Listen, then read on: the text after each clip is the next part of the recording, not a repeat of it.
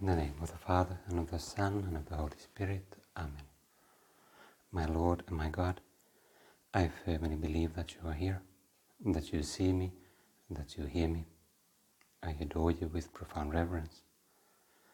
I ask you for pardon of my sins and for grace to make this time of prayer fruitful. My Mother Immaculate, Saint Joseph, my Father and Lord, my guardian angel, intercede for me.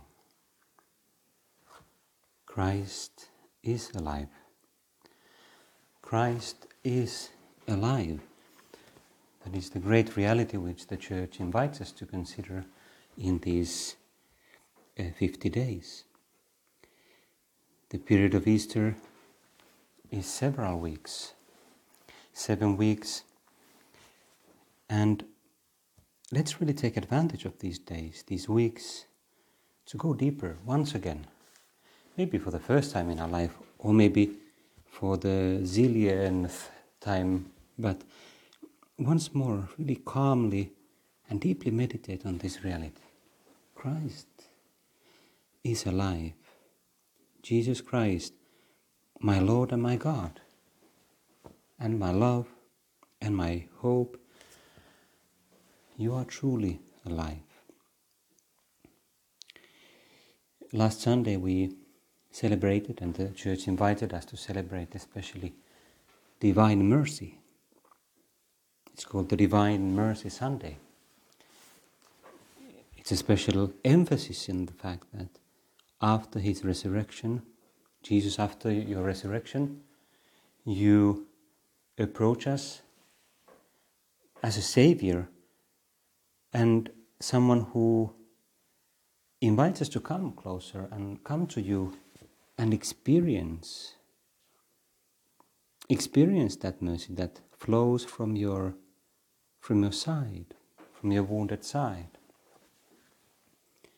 The gospel reading of the sunday of divine mercy is taken from st john chapter 20 and it goes like this. On the evening of that day the first day of the week the doors being shut where the disciples were, for fear of the Jews, Jesus came and stood among them and said to them, Peace be with you. When he had said this, he showed them his hands and his side. And the disciples were glad when they saw the Lord. Jesus said to them again, Peace be with you. As the Father has sent me, even so I send you. And when he had said this, he breathed on them and said to them, Receive the Holy Spirit. If you are forgiven the sins of any, sorry, if you forgive the sins of any, they are forgiven. If you retain the sins of any, they are retained. Peace be with you. Lord, how am I approaching you in this time? How am I coming close to you with that message, with, to hear that message of yours? Peace be with you. When was the last time that I heard it? Not as just someone saying those words, but when was the last time, Lord, when I heard it in my heart? Peace be with you. That I knew that I knew that I am loved, that I am accepted by you, of course. I should always be aware of that fact. But there's one thing to know it as people say, people say God loves everyone, and to hear it in my own heart. When was the last time that I sensed that you want peace? You want peace for me, not distress.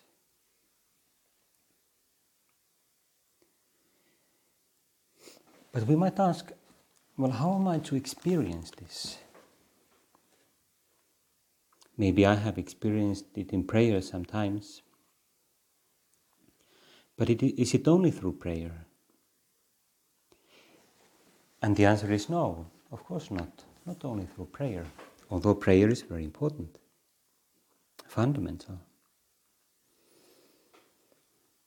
The gospel here is quite interesting because it's like it's one of those several uh, passages of scripture and the gospels where there are different layers of meaning, different ways to interpret it. Maybe you remember, for example, the story of the disciples who were on the way to Emmaus after Jesus after Jesus dying on the cross and they were downcast and they were sad and then Jesus appears on the way and he begins to talk with them and to explain the scriptures and when they arrive they ask him to stay. Lord stay with us. It's already evening and it's getting dark so Jesus goes inside with them and begins to break bread.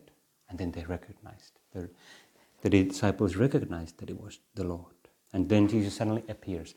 Well, you probably have heard that that text is traditionally seen as, and it's clearly intended to be read in a liturgical sense, sacramental sense. It has two parts, just like the Mass. There's the part of the liturgy of the Word, when Jesus explains the scriptures to them, opens the meaning of scriptures, and then comes the liturgy of the Eucharist. And it's so symbolic that Jesus disappears precisely when he breaks the bread, as if saying, Now I disappear from your sight, but I stay with you. You asked me to stay with you, and here I am in the Eucharist until the end of time. Now, in this Gospel from St. John, there's similarly a liturgical and sacramental meaning. Different one, different emphasis, but beautiful. On the evening of, of that day, when is it? It's Sabbath, or the day after Sabbath, so it's Sunday, if I'm not mistaken. Yes, and so it's like Sunday evening. It's like when you go to Sunday evening mass, like many young people like to go, and uh, they are inside, they're gathered, and Jesus is not yet there, and suddenly he appears to them. He appears in their midst saying, Peace be with you. Pax vobis. Well, you have heard that. Whenever the bishop celebrates Mass, he comes in and says, Pax vobis, peace be with you. Well, it's precisely from this.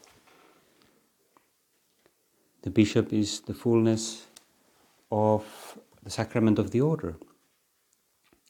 When an ordinary priest celebrates Mass, he says, The Lord be with you. But anyway, peace be with you. And it's almost like as if to say that, and what the church wants to say is that every Mass actually is the Easter mystery.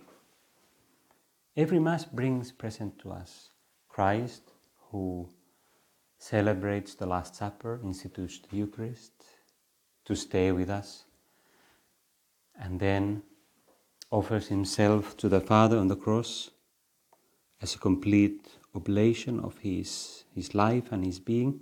It's not that Jesus dies again, but that oblation, that self giving becomes present, inviting us to join and to offer our life also to God in thanksgiving and praise for God's glory. And then Jesus is with us, risen. Jesus, you are especially in our midst in the Holy Eucharist. The Holy Eucharist, we also have you in our midst, in our presence outside the Mass, but, but it's properly in the Mass. And your sacramental presence, Jesus with us outside the Mass, is just an extension of the Mass. It's never something apart from the Mass. It's just kind of an extension. You continue to stay us because in the Mass, it's like the effects of the Mass stay with us. And there's a beautiful further symbolism here. Jesus Peace be with you. When he had said this, he showed them his hands and his side. It's a, it's a bit like, I don't know if the, to what extent we can draw these parallels, but it's like the, the priest or the bishop, when he begins, he says, Peace be with you. He uh, spreads out his hands like that, right? Well, uh, I don't know how Jesus did it, but I imagine he did it more or less like this Peace be with you to show his wounded hands, which no longer were wounds, properly speaking. They, there was no pain. It was no longer the sign of the, I think it's Pope Benedict or someone who explained that, that uh, um, the resurrection transforms the meaning of the cross. Jesus has suffered the cross, but not as a loser, not as someone who lost, not as someone who was conquered, but conquering from within, conquering from inside those events, going through them, but not giving up his love, not giving up his complete trust in the Father.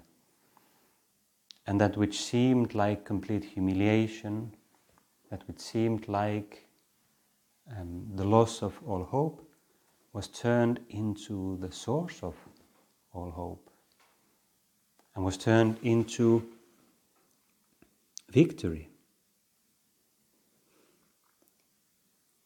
And Jesus, you show those hands. Later, Thomas, one of the twelve, was not with them when Jesus came. And he complains that I want to see his hands. Unless I see in his hands the print of the nails, and place my finger in the mark of the nails, and place my hand in his side, I will not believe. And Jesus appears again and says, Come, Thomas, put your finger here. See my hands. And the side, I don't know if you have ever paid attention to this, but it's St. John writing who, just in the previous chapter, had been describing the side of Christ.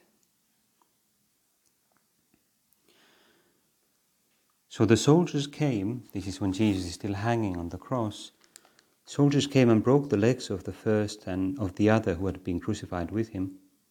But when they came to Jesus and saw that he was already dead, they did not break his legs. But one of the soldiers pierced his side with a spear, and at once there came out blood and water. And it's curious, he goes to highlight this fact. He who saw it has borne witness. His testimony is true, and he knows that he tells the truth, that you also may believe. He's highlighting this as something significant that had happened. From his pierced side there came out blood and water. If you've seen The Passion of the Christ, directed by Mel Gibson, that scene is very dramatic. The, the soldier comes, and it's that soldier who is converted then. And becomes, uh, he pierces the side of Christ, and then there comes like this flowing of, uh, like, a, like a shower, really, of, uh, of uh, a mixture of uh, blood and water. And he falls on his knees, and there's this powerful music. So he, he has a profound transformation experience. Um, there may be a natural explanation for the, the water coming out, I've at least heard that it has something to do with the fact that when you're hanging on the cross, some kind of water is accumulated in the heart or something. But there's a symbolism also, which is that the church is born from the side of the sleeping Christ, the new Adam, just like Eve in the story of creation was born on the si- from the side of the sleeping Adam. And how is the church born? through baptism and the Eucharist. Water represents baptism, and blood represents the Eucharistic species of, of, of the, the, the blood of Christ. Baptism and Eucharist. And so when St. John is describing that apparition of, of Christ, he showed them his hands and his side. And we can imagine how he was looking at it. It's that sacred side, pierced side. And of course, there's a deep connection here. Baptism, forgiveness of all sins, our washing, the washing away of our sins, our incorporation into eternal life, divine life. And blood, which for us it's a little bit less, we're not so familiar with the symbolism, but for the Jews, for that culture, blood symbolized life, because all living beings have blood. Jesus, you want to transmit your life to us, that eternal life, your life which is now different because you you didn't just come back to life to die again, but to a different form of life.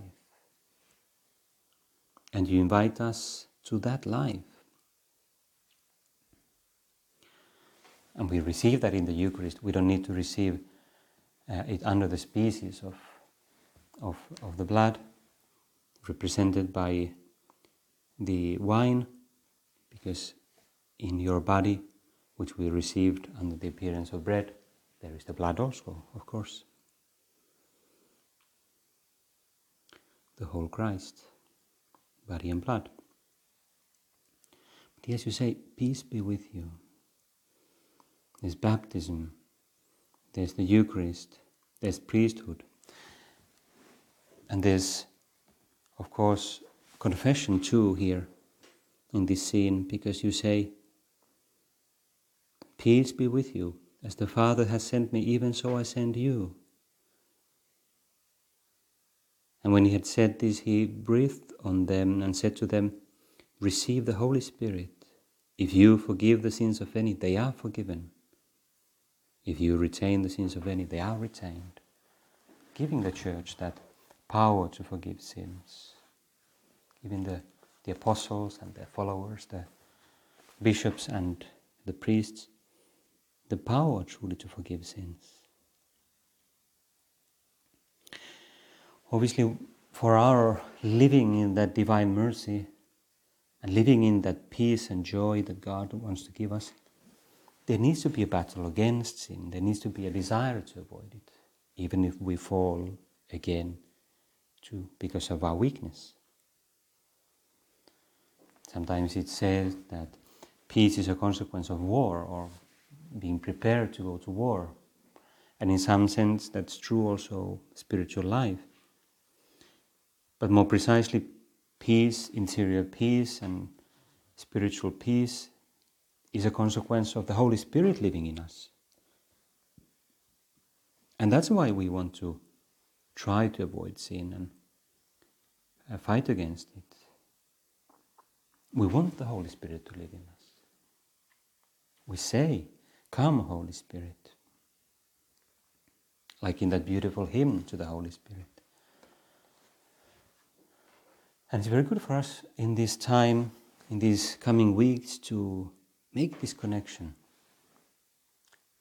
Resurrection, Christ is alive,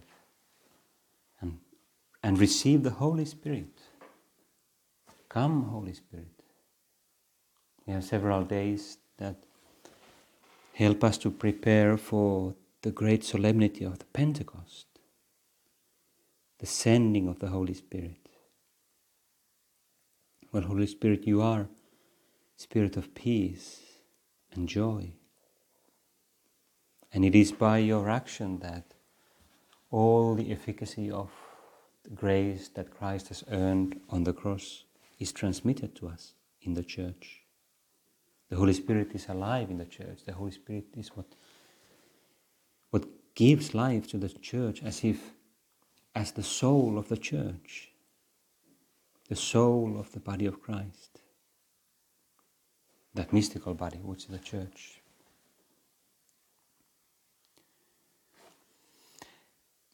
It sometimes helps us to, to live and experience this mercy. It sometimes helps us to um, experience being forgiven.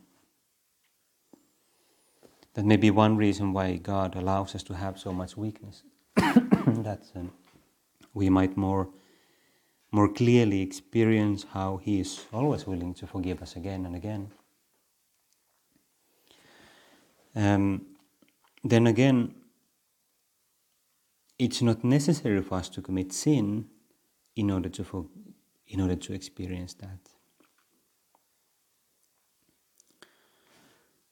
There's a beautiful text by Saint Therese of Lisieux, a doctor of the Church, um, talking about this. It's in her autobiography.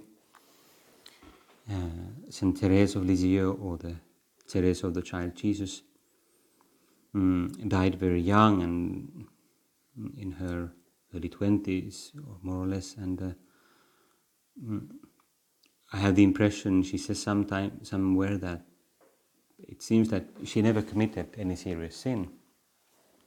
And I can imagine that by when you read her biography, it seems like, well, it seems that she probably never committed any serious sin, maybe some faults on, I don't know if she ever committed any deliberate venial sin either.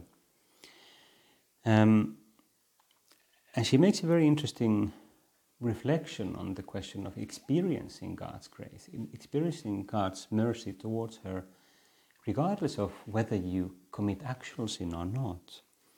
She was very devout to uh, Mary Magdalene. She had this idea, which many very traditional interpretation, that Mary Magdalene is uh, the sinful woman who who had a lot of conversion because of her sins, and that's why she loved Jesus very much, because she had been given so much. So I'll just read from this explanation that she gives. Mm, this is from the time when she is in school and quite young. Observing that some of the girls, so this starts from a little bit different context, observing that some of the girls were very devoted to one or other of the mistresses, I tried to imitate them, but I never succeeded in winning special favor.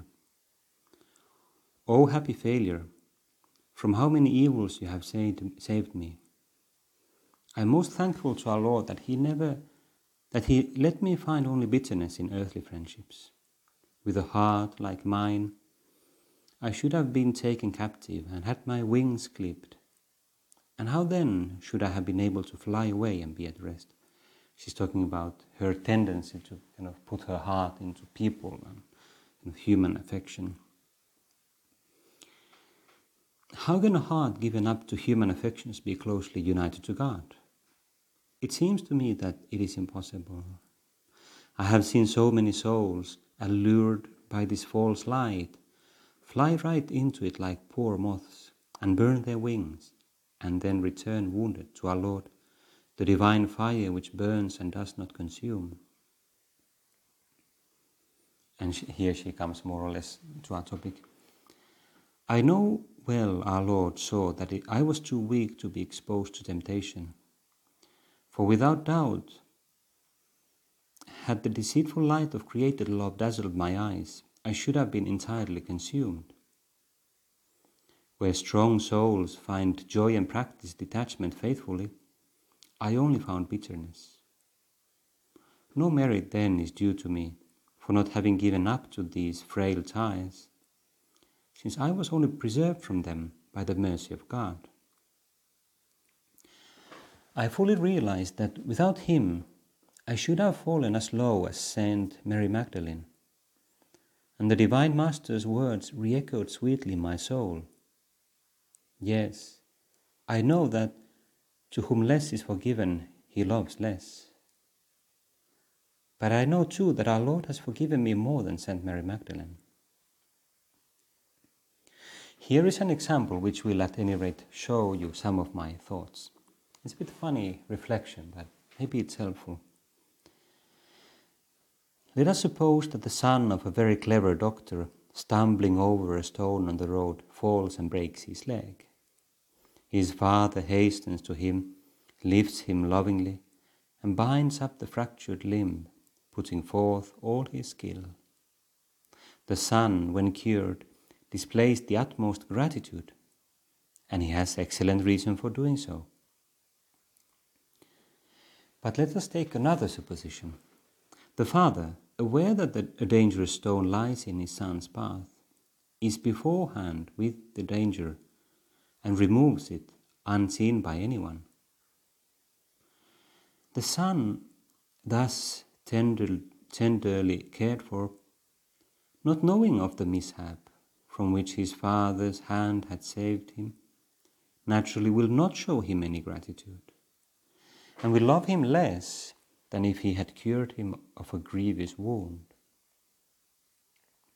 But suppose he heard the whole truth, would he not in that case love him still more?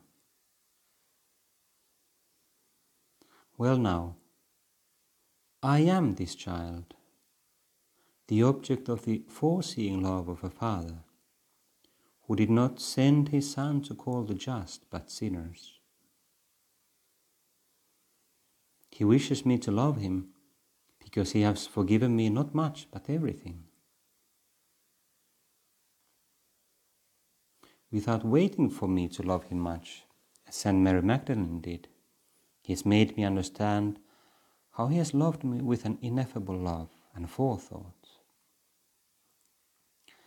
I had often heard it said, both in retreats and elsewhere, that He is more deeply loved by repentant souls than by those who have not lost their baptismal innocence.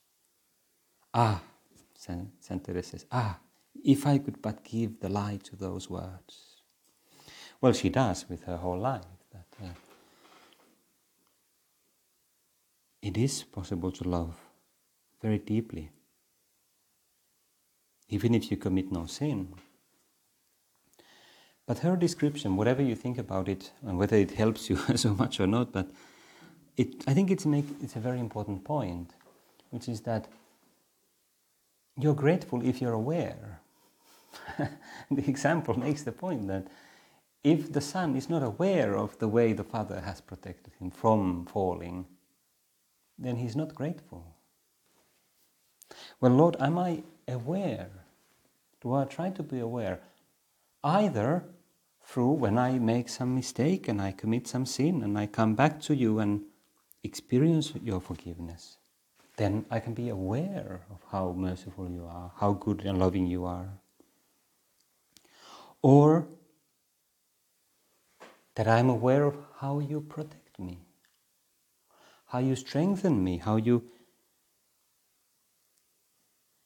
with forethought, put away obstacles. And if I don't commit any sin, it's not because I am so strong, but because you are leading me.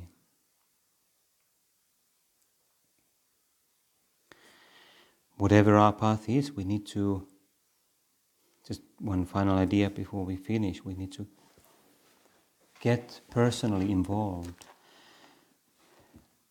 We cannot experience God's mercy just as a theory. It needs to be, Lord, your mercy towards me as a person, real person, myself. One of the best ways of experiencing it it precisely through the sacrament of confession, where I can often come to you as I am and receive how you tell me, Peace be with you. Peace be with you.